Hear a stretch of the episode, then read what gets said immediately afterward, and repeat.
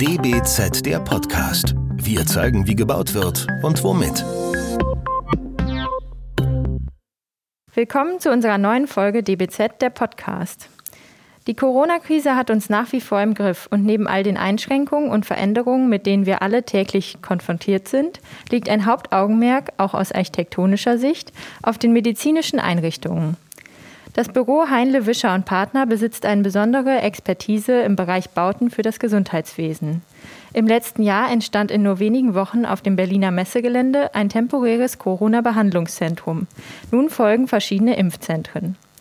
Über die besonderen Anforderungen und Herausforderungen dieser Bauaufgabe sprechen wir heute mit Projektleiterin Barbara Schott und Büropartner Edzard Schulz. Herzlich willkommen. Herzlich willkommen auch von meiner Seite. Mein Name ist Katja Reich von der DWZ-Redaktion. Schön, dass wir heute hier bei Ihnen ganz Corona-konform mit Abstand und Maske dieses Gespräch aufzeichnen können. Wir freuen uns auch. Vielen Dank. Und inzwischen können wir sogar mit Maske sprechen. Genau, das haben wir alles gelernt in den letzten Monaten. Und dann kommen wir doch mal zu unseren inhaltlichen Themen. Das, äh, vielleicht starten wir einfach mit der Bauaufgabe aus dem letzten Jahr, das temporäre Corona-Behandlungszentrum auf dem Berliner Messegelände.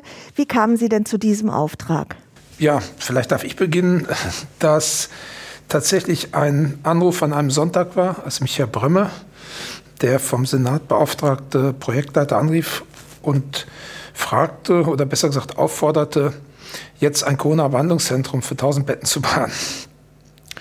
Äh, Auslöser war wohl, dass verschiedene Seiten gesagt haben, dass wir das könnten, äh, denn man brauchte eben Gewissheit, dass in dieser kurzen Zeit ausreichend Kapazitäten, quantitativ, aber natürlich auch die notwendige fachliche Expertise da ist, um das Ganze zu realisieren und dann auch noch ähm, bauen zu können. Voraussetzung war, dass das Büro in Berlin ist, dass es ein eingespieltes Team mit TGA Medizintechnik gibt und äh, beauftragt werden konnte, weil das Ganze unter dem Oberbegriff Zivilschutz lief. Mhm. Sie haben gerade schon gesagt, es sollte in sehr kurzer Zeit umgesetzt werden. Wie konnten Sie denn eine solche schnelle Planungs- und Bauzeit von nur wenigen Wochen gewährleisten? Ich glaube, es lag an verschiedenen Aspekten die wir dort berücksichtigt haben. Das eine ist, das hat ähm, Herr Schulz gerade schon gesagt, das eingespielte Planungsteam. Das heißt, es gab nicht dieses große erstmal kennenlernen, wie funktioniert man miteinander, sondern wir haben die Erfahrungen aus mehreren großen Bauprojekten zusammen mit der TGA und der Medizintechnik, so dass wir alle schon wissen, wie wir uns aufeinander verlassen können und gemeinsam auch gut zum Ziel kommen können. Wir haben recht schnell gemerkt, dass wir die Prozesse agiler gestalten müssen. Das heißt, wir haben sowohl in den Kommunikationsformen als auch in der Frage, wie wir Dinge planen und gleichzeitig schon mit dem Thema konfrontiert sind, dass sie an der anderen Stelle schon gebaut werden, sozusagen umgehen. Und ähm, uns dort diese Etappenziele zu setzen, um immer wieder Stück für Stück die Bereiche zu planen, zu überprüfen und dann auch gleich in die Umsetzung zu schicken. Es war geprägt eigentlich von einem gemeinsamen Denken und Handeln. Jeder hat so ein bisschen auch für den anderen mitgedacht. Also es war nicht so dieses, hier endet mein Bereich und dann muss der andere jetzt mal gucken, wie es funktioniert, sondern die TGA sagte, habt ihr auch schon dran gedacht, wir brauchen hier noch dies und wir haben gleichzeitig gesagt, Medizintechnik haben wir schon mal darüber nachgedacht. Also es war wirklich ein beispielhaft Schönes in dieser harten Zeit, äh, ineinandergreifen und miteinander in diesem Team. Und das hat, glaube ich, zusammen mit diesem Gefühl doch ähm, eigentlich eine gesellschaftliche Aufgabe in dieser Zeit auch zu erfüllen, ne? die ja auch so eine Starre war. Also man war ja geschockt in dem damaligen Moment, wenn wir an den März zurückerinnern, diese Unwissenheit, diese Unsicherheit. Ich glaube, auch das hat eine große Dynamik reingebracht. Und nicht nur bei den Planern und den Verantwortlichen, die es jetzt nachher betreiben, sondern auch wirklich bei allen Firmen. Das darf man auch nicht vergessen. Auch da wurden großartige Leistungen auf oft unkonventionellem Wege ermöglicht. Mhm. Ähm, bei Ihren Klinikprojekten spielt ja auch das Einbeziehen äh, der Nutzer oft eine wesentliche Rolle im Planungsprozess. Hatten Sie diese Möglichkeit bei dem Projekt auch? Nicht nur die Möglichkeit, sondern die Herausforderung, da ja diese Bauaufgabe auch für uns neu war, äh, für die Nutzer in der Form auch. Also mussten wir gemeinsam überlegen, was ist der richtige Weg. Ähm, wir haben dann im Galopp aus einem groben Bedarf von 1000 Betten ein Funktions- und Raumprogramm grob entwickelt und das dann an einem wirklich mehrstündigen Workshop an einem Tag mit dem Nutzer durchdekliniert. Nutzer heißt Ärzte, Pfleger, Hygiene etc. Das haben wir also alles komprimiert, weil wir wussten, wir haben keine Zeit. Und das war natürlich auch ein erfreuliches Ergebnis, dass wir dann alle das Gefühl hatten, wir haben für diese Neuaufgabe tatsächlich eine, ein Programm entwickelt, das man so realisieren könne. Und ähm, das war dann der Kern, aber natürlich haben wir dann in der Folge unendlich viele Detailabstimmungen mit dem Nutzer äh, auch noch parallel geführt. Wir haben ja praktisch parallel äh, geplant, äh, programmiert, äh, gebaut, äh, Aufträge erteilt, also alles lief miteinander und ähm, das Erfreuliche war, dass eben die Nutzer verstanden haben, dass wir diesen Weg so gehen müssen. Also nicht brav hintereinander die Schritte, sondern viele Erkenntnisse kamen im Laufe des Planungsprozesses. War das jetzt auch ein wesentlicher Unterschied vielleicht zu äh, Standardbauaufgaben, die Sie bearbeiten oder anderen Bauaufgaben? Ja, also andere Bauaufgaben sind natürlich ähm, auch zu Recht natürlich, weil es eine andere Tiefe bedarf. Also man kann das viele Dinge natürlich gerne auch mitnehmen oder versuchen zu übertragen oder Lehren rauszuziehen. Aber es ist natürlich was anderes, ob wir ein temporäres Notfallkrankenhaus bauen oder ob wir eine Klinik bauen oder einen Teilbereich in einem Krankenhaus, der eine Funktionsfähigkeit über viele, viele Jahrzehnte, muss man eigentlich sagen, gewährleisten soll und diese Kriterien erfüllen soll. Das bedarf natürlich auch einer anderen Tiefe und auch einer anderen Reihenfolge, um diese Planung zu machen.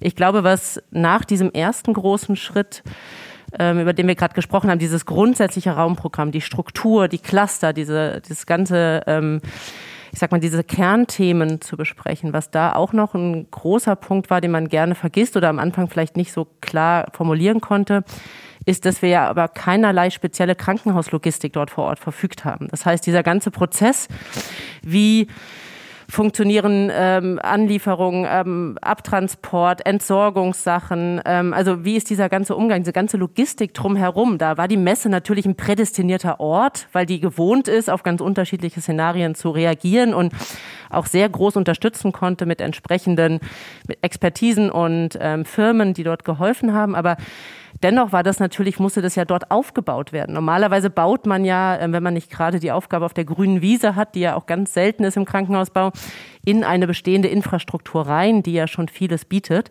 Und dort haben wir an ganz vielen Stellen gemerkt, also bis hin zur Müllpresse oder sonstigen Themen, dass man überlegen muss, auch diese Themen müssen bedacht werden, die erstmal gar nicht so primär die innere Struktur betreffen, sehr wohl aber den funktionierenden Betrieb.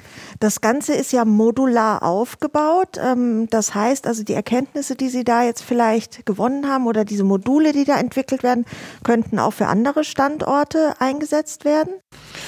Naja, es hat am Ende hat uns beschäftigt uns das seit eher, weil wir glauben, dieses Denken ist ein wichtiges Denken in der Krankenhausplanung. Und nach den Erfahrungen äh, hat es eigentlich unsere Überzeugung bestärkt, dass das der entscheidende Baustein ist, um die inhaltlichen Anforderungen zukunftsfähig umzusetzen.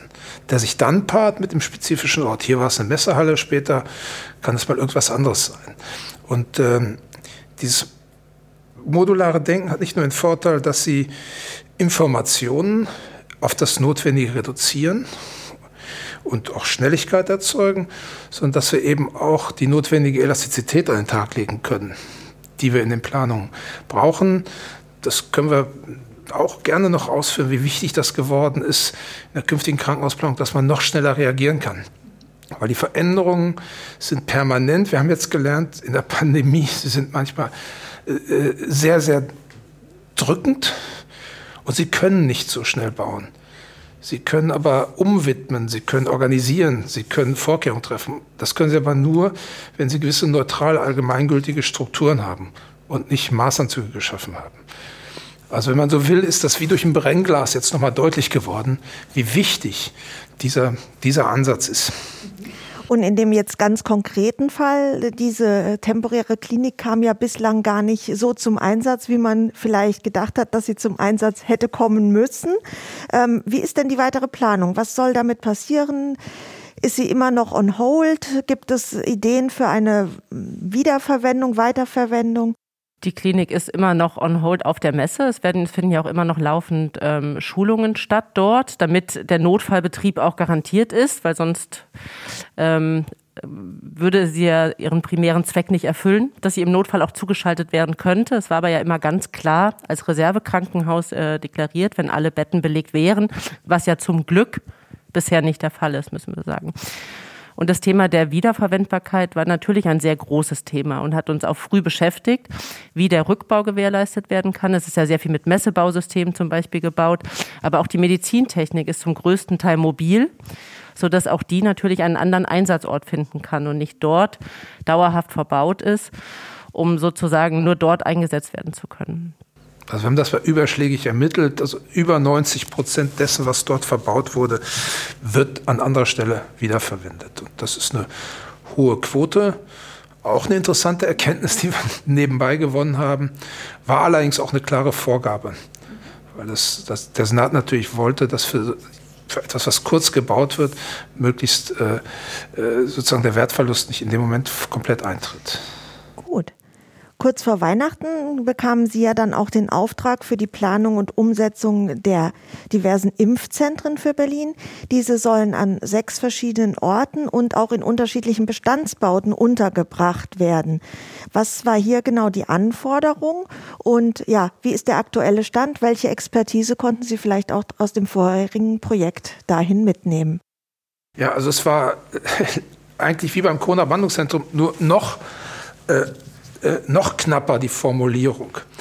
Also wir wussten, äh, es sollen circa 20.000 Impfungen am Tag in Berlin möglich sein. Und jetzt hieß es, sucht dafür mal die Orte, macht ein Programm und einen Plan. Also wir wussten noch nicht mal den Ort. Das heißt, wir haben uns verschiedene Orte angeguckt, die großen Veranstaltungsräume, haben dann am Ende sechs identifiziert, ganz verschiedene, also zwei zwei Veranstaltungsorte, die Messe und die Arena, äh, zwei ehemalige Flughäfen, Tempelhof und Tegel und zwei Sportstätten, das Velodrom und das Hess Eisstadion. Äh, dann haben wir im Prinzip dasselbe gemacht. Wir haben also aus diesen Zahlen ein, ein Funktions- und dann ein Raumprogramm entwickelt und das Ganze wiederum umgesetzt in eine Struktur, die natürlich ganz anders als beim Corona-Behandlungszentrum aussieht, weil es hier weniger um stationäre als um ambulante Vorgänge ging. Also diese, der Durchfluss eine viel größere Rolle spielte. Äh, und das musste dann adaptiert werden. Die Orte waren, haben völlig unterschiedliche Größen, haben völlig unterschiedliche Erschließungen, haben völlig unterschiedliche technische Randbedingungen, ähm, äh, Rettungswege, Brandschutz etc. Und was die ganze Sache dann noch erschwert hat, ist, dass die Ständige Impfkommission der Bundesregierung alle paar Tage mit neuen Papieren um die Ecke kam. Also die Planung musste also extrem dynamisch sein. Ein Beispiel nur, relativ zum äh, mittendrin kam die Erkenntnis, dass es eine Nachbeobachtungszone geben soll für die Impflinge. Äh, und äh, die sollte eben eine halbe Stunde ermöglichen, alle Impflinge nochmal sozusagen sicherheitshalber dort zu behalten, was einfach gigantische Flächen sind in der Summe. Das musste alles auf den ja nicht veränderbaren Orten auch noch eingeplant werden. Ähm, am 3.12., wir haben uns das Datum genau gemerkt, haben wir wieder so einen ganztägigen Workshop gehabt, waren wir klar und am 21. und 22.12. haben dann die sechs Amtsärzte der jeweiligen Bezirke die Impfzentren abgenommen. Also, das heißt, sie sind alle sechs in Betrieb äh, inzwischen. Werden dort die Impfungen bereits durchgeführt? Es sind noch nicht alle in Betrieb, es sind alle betriebsfähig, aber es sind noch nicht alle in Betrieb. Sie werden je nach Impfstofflieferungen, werden die vom Senat nach und nach dazugeschaltet. Also begonnen hat die Arena, die Messe ist mit im Betrieb und Erika Hess Stadion ist im Betrieb und die nächsten sind sozusagen im Standby-Modus, um einzuspringen, sobald die Impfstofflieferungen es zulassen. Okay. Haben Sie Rückmeldungen, wie es funktioniert? Ja, wir haben natürlich Rückmeldungen von den Nutzern selbst, also die ähm, Hilfsorganisationen, mit denen wir in Kontakt stehen, die Pharmazeuten, die für die Impfvorbereitung zuständig sind. Wir haben aber auch Rückmeldungen, natürlich, vielleicht der ein oder andere kennt auch jemanden persönlich. Ich habe mich sehr gefreut, als meine 94-jährige Nachbarin mir erzählte, wie gut das alles geklappt hat und dass sie zwar von Charlottenburg bis zur Arena fahren musste, aber dass es einfach toll war, dass sie gut begleitet wurde, dass das alles so selbstverständlich war und gut funktioniert hat. Weil das war natürlich so ein für uns auch einer dieser Hauptaspekte, denn es ging ja um diesen Durchfluss, äh, wie Herr Schulz gerade gesagt hat. Also es ging darum, dass es im Gedanken die Hauptarbeit eigentlich um diesen Prozess geht, diese verschiedenen Situationen, die immer Corona-konform mit Abständen, wo halten sich wenn, wie viele Menschen auf, wie können wir diesen Fluss gewährleisten.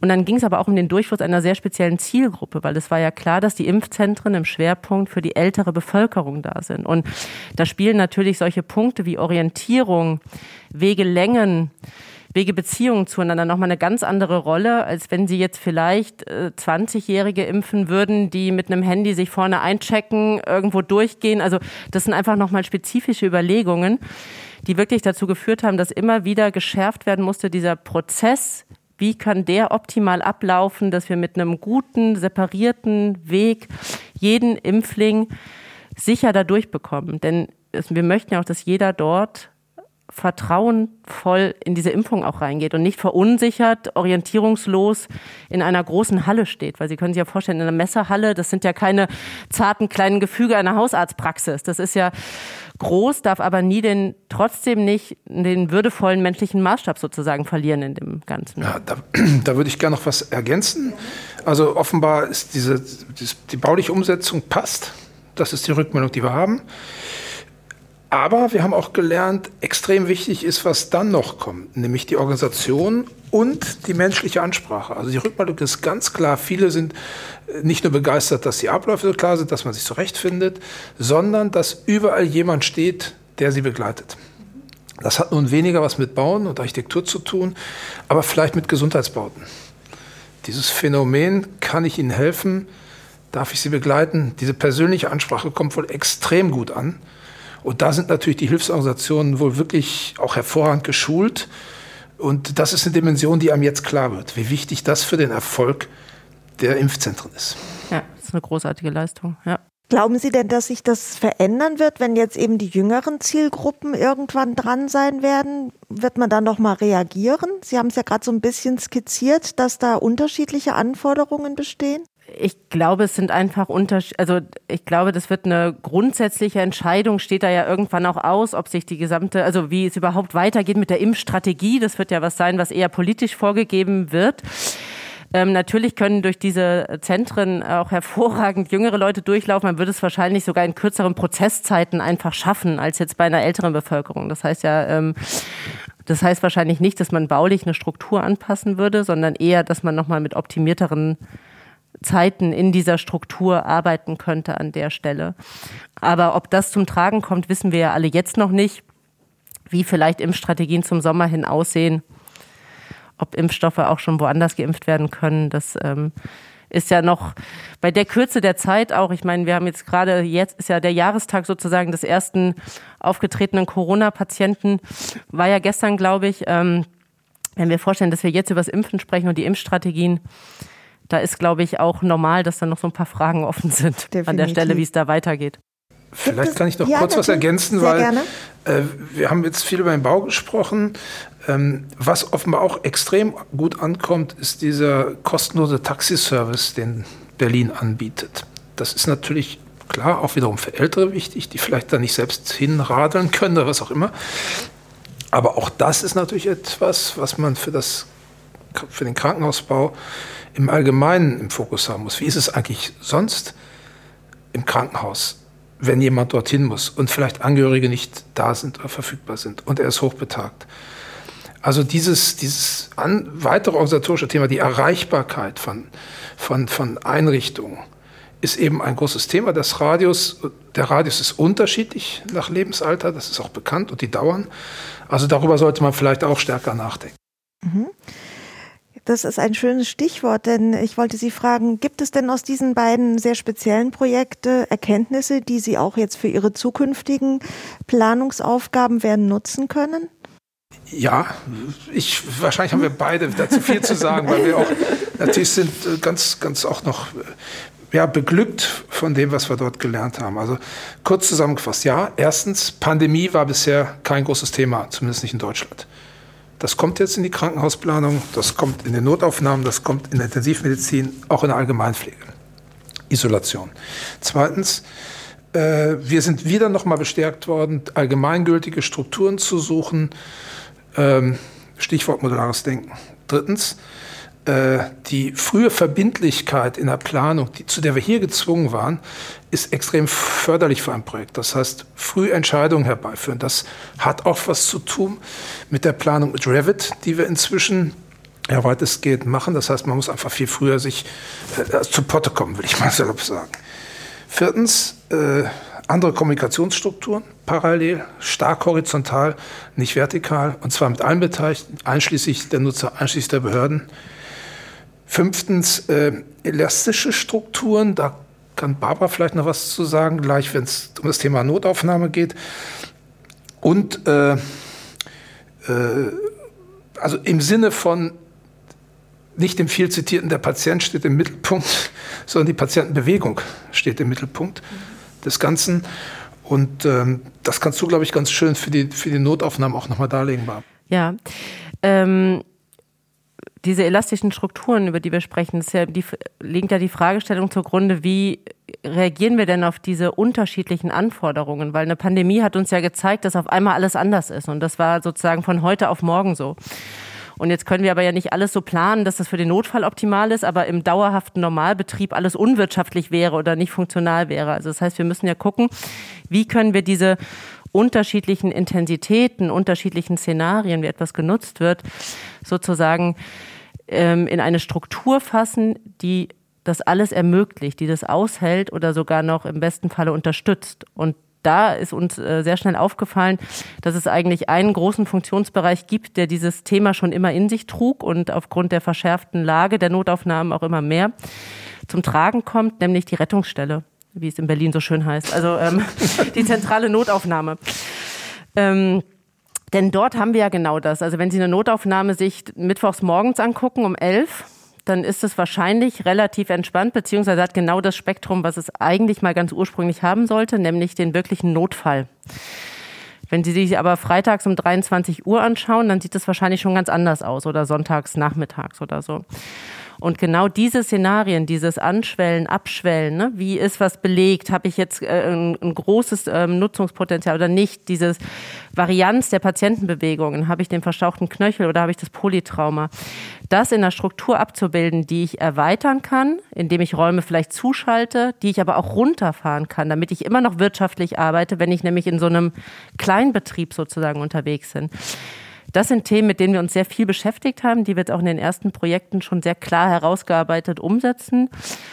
Und wo wir einfach schauen müssen, dass wir also Systeme haben, die wir vergrößern können, die wir aber auch verkleinern können, die wir unterschiedlich nutzen können oder aber auch voneinander abtrennen können. Also wir planen jetzt durchaus für Neukölln, für das Vivantes Klinikum, ähm, das ja die größte Rettungsstelle Berlins hat, äh, eine Rettungsstelle, die einen Bereich hat, der auch grundsätzlich mit einfachsten Mitteln, also jetzt nicht als groß aufwendiges System abgetrennt werden kann, dass es einen reinen Bereich gibt, der für besondere Notlagen, Infektionslagen abgetrennt vom normalen Rettungsstellensystem genutzt werden könnte und dort gearbeitet werden könnte.